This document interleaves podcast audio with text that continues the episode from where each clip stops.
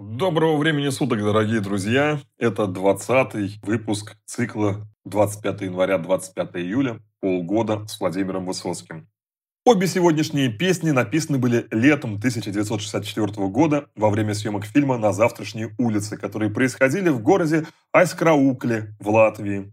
Есть исследователи творчества Высоцкого, которые считают, что столь грустная интонация этих произведений связана с тем, что автор оказался оторван от ближайшего круга общения с Большого Каретного. Тем более, что в песне «Если б водка была на одного» чувствуются уже и какие-то нотки прощания со всем этим временем. Но не нужно представлять себе Высоцкого на съемках этого фильма человеком, находящимся в какой-то вселенской тоске.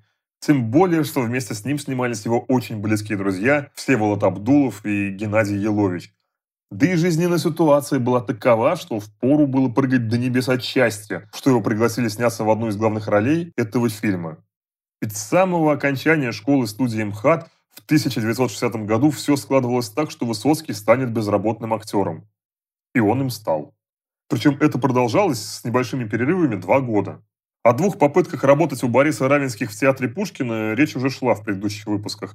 Режиссер, обещавший «Золотые горы» молодому актеру, ввел его только в массовке во всех спектаклях, а когда наконец-то дал большую роль, Ржапик в пьесе «Свиные хвостики» по пьесе Ярослава Дитла в последний момент заменил его на Владимира Раутбарта, а Высоцкого вновь вывел в массовку. Раутбарт, вы его можете знать по небольшой, но запоминающейся роли профессора в великой комедии Леонида Гайдая «Операция И» и другие приключения Шурика, конечно, лучше подходил под роль, но вы можете представить себе состояние молодого Высоцкого? Добавим сюда неудачные пробы на роль капитана Холлина в фильм Андрея Тарковского «Иваново детство». И результат, конечно же, срывы. Вот интересный рассказ Фаины Раневской. «Прихожу как-то в театр, на доске объявлений приказ – за опоздание на репетицию объявить выговор артисту Высоцкому. Прихожу второй раз, новый выговор. В третий раз опять выговор. Посмотрев в очередной раз на доску объявлений, воскликнула «Господи, да кто же такой, кому объявляют бесконечные выговоры?» Стоявший рядом юноша повернулся ко мне и сказал «Это я». Смотрю, стоит передо мной мальчик-малышка. Говорю ему «Милый мой Володечка, не опаздывай на репетиции а то тебя обгадят так, что не отмоешься. Единственная большая роль, которая у него там была, и играл ее, говорят, он прекрасно, это роль Лешего в детской постановке «Аленький цветочек». В итоге Высоцкий первый раз ушел из театра Пушкина в декабре 1961 года, вернулся в мае 1962, а в июле ушел вновь. О том, как это происходило, вы можете узнать из седьмого выпуска этого цикла. В промежутке он успел два месяца поработать в театре миниатюр, откуда был уволен с формулировкой «за отсутствие чувства юмора». Потом его взяли в «Современник», но и там он не удержался.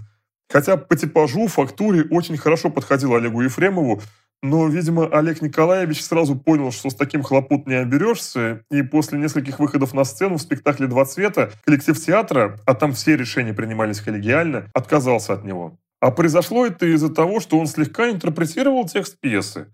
По сюжету он должен был рассказывать о каком-то друге, а на спектакль пришла его компания с Большого Каретного. И когда Высоцкий начал этот монолог, он сказал «А вот у меня был друг Левка Кочерян».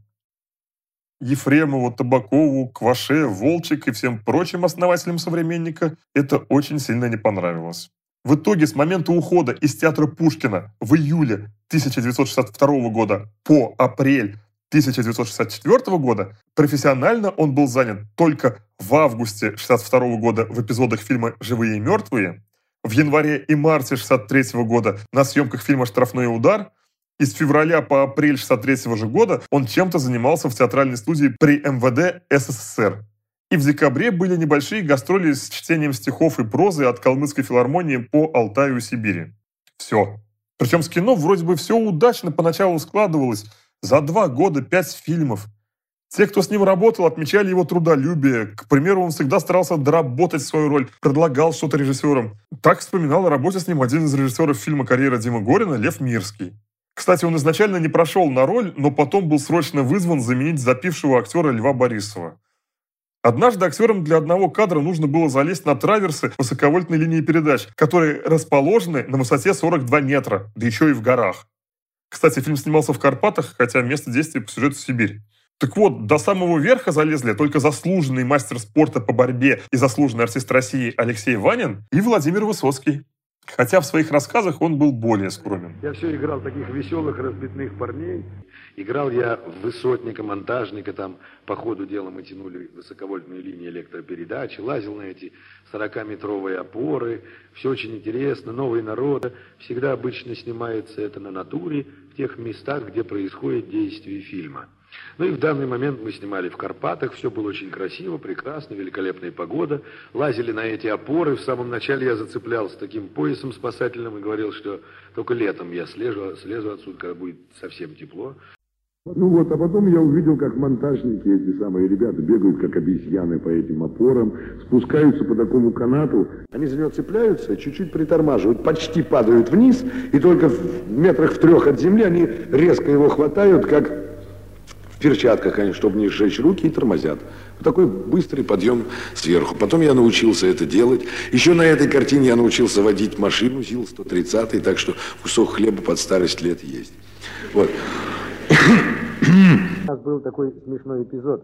Мы должны были по, по, по горной реке против течения перебегать на ту сторону. Там приезжала э, жена одного из этих монтажников, высотников, которых мы играли ребенком. Снимали первый дубль, пробежали, второй так тоже как-то, значит, третий уже труднее, вода холодная, горная река, ноябрь месяц, в полной одежде, не очень приятно. Вот, потом уже сил никаких нет, я пристроился в кильватор, так сказать, в этого самого, такой был, он играл в чемпионе мира, Леша Ванин борец, чтобы он рассекал волны. Ну, в общем, кто как мог. Мы обессилели, замерзли безумно, принесли спирт, значит, протирать. Вот, так что мы сразу же сказали, что мы еще хотим прыгать в воду после этого. Вот. Так, так, такие приятные минуты были во время съемок. Если здесь подобные действия оправданы, то с каждым фильмом ситуация обострялась. Ежевечерние посиделки с возлияниями в гостинице между сменами постепенно перешли к выпивке прямо на съемочной площадке во время съемок фильма «Штрафной удар». А закончилось все совсем плачевно.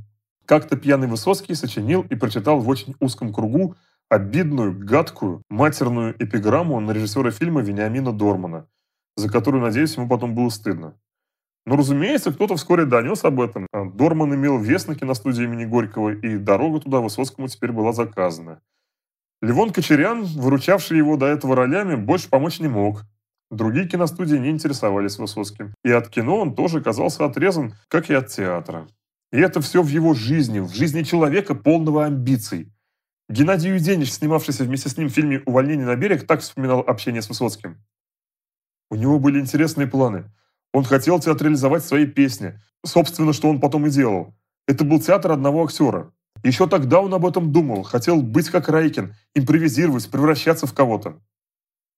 Наличие семьи с ребенком, сын Аркадий родился 29 ноября 1962 года, только усугубляет ситуацию. А еще больше усугубляет и то, что в 1964 они ждут появления на свет второго. Вот воспоминания о том времени Людмилы Абрамовой. Сидели без копейки. Мы оба весьма обтрепанные, я с животом, я ждала Никиту. Приехали на большой эстрадный концерт в летнем театре Эрмитажа и пошли по артистическим комнатам. Володя пел песни и предлагал их для исполнения. Мастера искусств пожимали плечами и только что не посылали его куда подальше. Наконец мы добрались до комнаты, в которой готовился к выходу Кобзон. Он послушал Володю и сказал, «Никто твои песни петь не будет, но ты их будешь петь сам. Поверь мне, пройдет не так уж много времени, и ты станешь с ними выступать. А пока возьми у меня в долг, вернешь, когда появятся деньги. 25 рублей нам тогда вполне хватило. Понятно, что ситуация с деньгами в семье была просто катастрофической. Вот что Высоцкий писал 19 августа своей жене из Латвии. «Люсик, пожалуйста, отдай маме мои две пары ботинок, пусть отдаст починить, а то совсем ходить не в чем. Пальто мне дает Толя, так что с этим все хорошо. А ботинок Толя не дает, у Толи нет ботинок, у него только пальто, и это плохо. Несмотря на иронию текста письма, становится очевидным, почему все чаще в его песнях появляются депрессивные нотки. Позавчера из выпуска этого цикла вы могли узнать, в каком состоянии и в какой ситуации Евгений Евтушенко написал балладу о штрафном батальоне. Аналогии с тем, почему Высоцкий тоже написал песню, посвященную этой теме, напрашиваются сами собой. И то, что друзьям удалось пробить его кандидатуру на Мосфильм, это должно было быть воспринято как спасение. Хотя пробить его на роль стоило громадных усилий. Вот что вспоминал его друг Всеволод Абдулов. Начальником актерского отдела на Мосфильме был некто Адольф Гуревич, про которого говорили, что хорошего человека Адольфом не назовут. Он заявил, «Хорошо, я утверждаю распределение ролей, но если Высоцкий опять сорвется, а он сорвется обязательно, то получит волчий билет и не будет сниматься никогда и нигде на всей территории Советского Союза. За это я вам ручаюсь». Уверенность Адольфа Гуревича была обоснована, так как этот диалог произошел в июне, а в мае Высоцкий лечился от своей пагубной страсти в больнице. Но он выдержал испытание. Вот воспоминания Геннадия Еловича. Мы жили в палатках, вечерами иногда собирались. Володя тогда не пил ни грамма спиртного, но все нам организовывал. Украшал палатку, делал шашлыки, бегал в магазин. Все заботился о нас. И даже случай, похожий на тот, о котором он рассказывал, вспоминая фильм «Карьера Димы Горина», не поколебал его. Вот рассказ все того же Геннадия Еловича. Октябрь. А нас поливают из бронзбойтов. И мы потребовали после каждого дубля 50 граммов. Сняли, мне кажется, дубли 10. В результате взяли самый первый дубль. Сам Высоцкий этот фильм не любил и так вспоминал свою роль в нем. Так это все юмор юмором. Ну, а потом я играл положительного одного типа. Я говорю типа, потому что я эту роль не люблю очень. Она, это в фильме «На завтрашней улице». Очень хорошее было место, где мы снимали. Это была ударная стройка. Я видел, как делается электростанция, как прорвало перемычку. Видел аврал ночной, когда все бросили свои, так сказать, теплые постели, вышли. И кто что мог, кто как мог. Вот этот вот проран они заполняли. Это очень интересный, интересный был эпизод. Но я играл там уж больно положительного человека, даже противно вспоминать, потому что он был такой хороший на работе, везде хороший. А дома он жил в палатке, у него течет все, мебель гниет, ребенки плачут, у него двое их. Жена чихает, кашляет, а он даже квартиру не просит, такой сознательный. Вот. Я не люблю таких игр. Я бы сейчас не согласился, честно говоря, играть эту роль, но просто тогда уж был еще молодой, неопытный и хватал все, что плохо лежит. Я имею в виду кино, конечно. Что ж вы так прям нехорошо засмеялись. Но 1964 год станет поворотным в судьбе Высоцкого. И судьба начинает к нему поворачиваться лицом, как бы он ни относился к этому фильму, с того, что он получил роль в картине на завтрашней улице. А в конце лета происходит событие, которое в корне меняет его жизнь и, разумеется, его творчество. Но об этом поговорим завтра. А сейчас вернемся к сегодняшним песням. Да, возможно, за время безработицы Высоцкий настолько привык общаться только в кругу друзей с Большого Каретного, что изменение обстановки могло поначалу вызвать в нем тоску, выраженную в этих песнях. Но все это все равно остается лишь нашими домыслами, поэтому давайте просто закончим этот выпуск несколькими фактами, связанными с текстом песен. Мне год добавят, может быть, четыре. За побег по Уголовному кодексу РСФСР полагалось наказание от 1 до 5 лет. Его, быть может, мне не отдадут. В лагерях работали цензоры, которые вскрывали и проверяли письма, посылаемые как из лагеря на волю, так и в обратном направлении. Причем письма не обязательно изымались. Цензор мог просто заморать слова или реплики, которые посчитал бы недозволенными. Ну а если весь текст письма недозволен, то тогда, конечно же, письмо изымалось. Письма с воли же проверялись на предмет антисоветских сообщений, подготовки к побегу, а также запрещалось писать о бедствиях и фактах плохой советской действительности. Вот, например, тексты нескольких настоящих писем, которые не дошли до адресатов в тюрьмах. Их мне удалось прочитать в издании «Право переписки». В сильные морозы у нас в квартире было 10 градусов холода, дров больше недели не было. Ходим по знакомым, только теми топились. Что дадут добрые люди? На желудке тоже очень слабовато, водички, то есть щи, щи, щи. В колхозе ни одной лошади нет, вот и отыгрывались все лето на бабах. Все на себя таскали. Вот не знаем, как дальше жить будем. Дорогой папа, очень трудно жить и нам на воле. Купить нечего, в столовых варят крапиву и кормят рабочих. За июнь месяц на иждивенцев по 200 грамм хлеба и больше ничего. Но справедливости ради скажем, что эти письма были написаны еще в эпоху правления Сталина. В те годы, когда была написана эта песня, дела обстояли, конечно же, уже получше. Вообще можно выделить в отдельный цикл творчества поэта «Песни-письма». За все время он напишет целый ряд произведений в форме писем. И что характерно, во всех своих тематиках. Будет и военное письмо, будет и масса шуточных писем. Да уже вчера вы могли познакомиться с формой открытого письма, как оно виделось Высоцкому.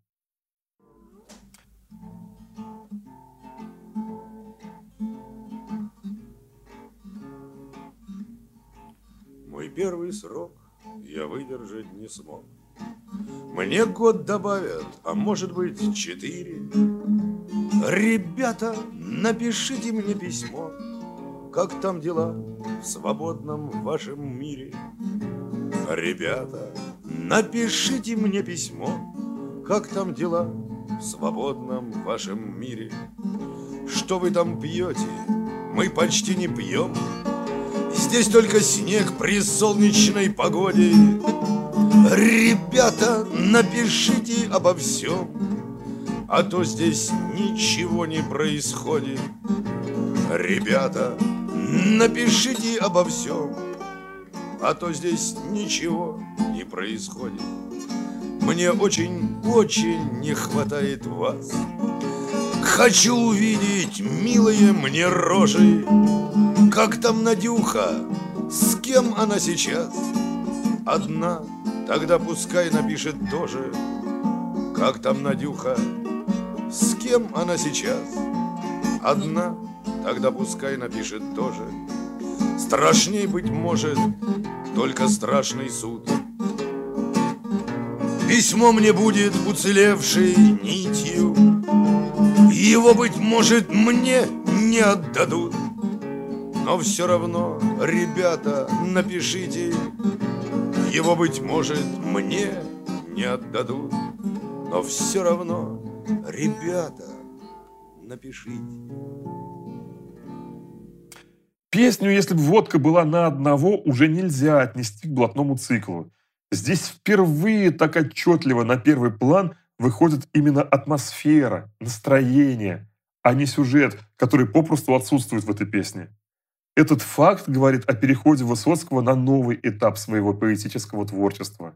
Кстати, Андрей Донатович Синявский, о котором мы уже очень много говорили в рамках этого проекта, именно эту песню любил больше всего из творчества Владимира Семеновича. Синявский ведь скупой на похорон был человек и довольно едкий в характеристиках.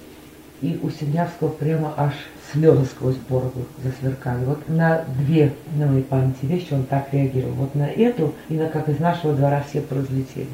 «Как из нашего двора» он сказал, ну вот ты закрыл песни Акуджава, Акуджава больше может не петь. Акуджава дальше пел, но Акуджава ушел в интеллигентную лирику. Он этот пласт действительно завершил. Обе сегодняшние песни представлены в записях, сделанных Константином Мустафизе. Ну я прощаюсь с вами. Всего доброго и до завтра.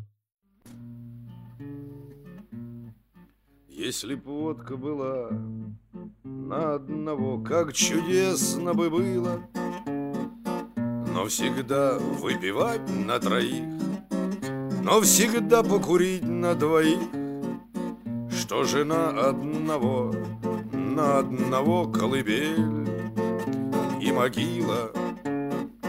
От утра и до утра Раньше песен не пелись, как из нашего двора.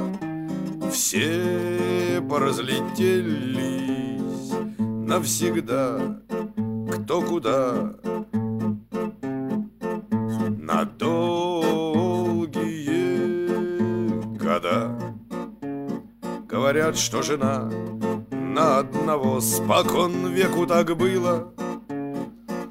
Но бывает жена на двоих, но бывает она на троих, Что жена одного на одного колыбель и могила.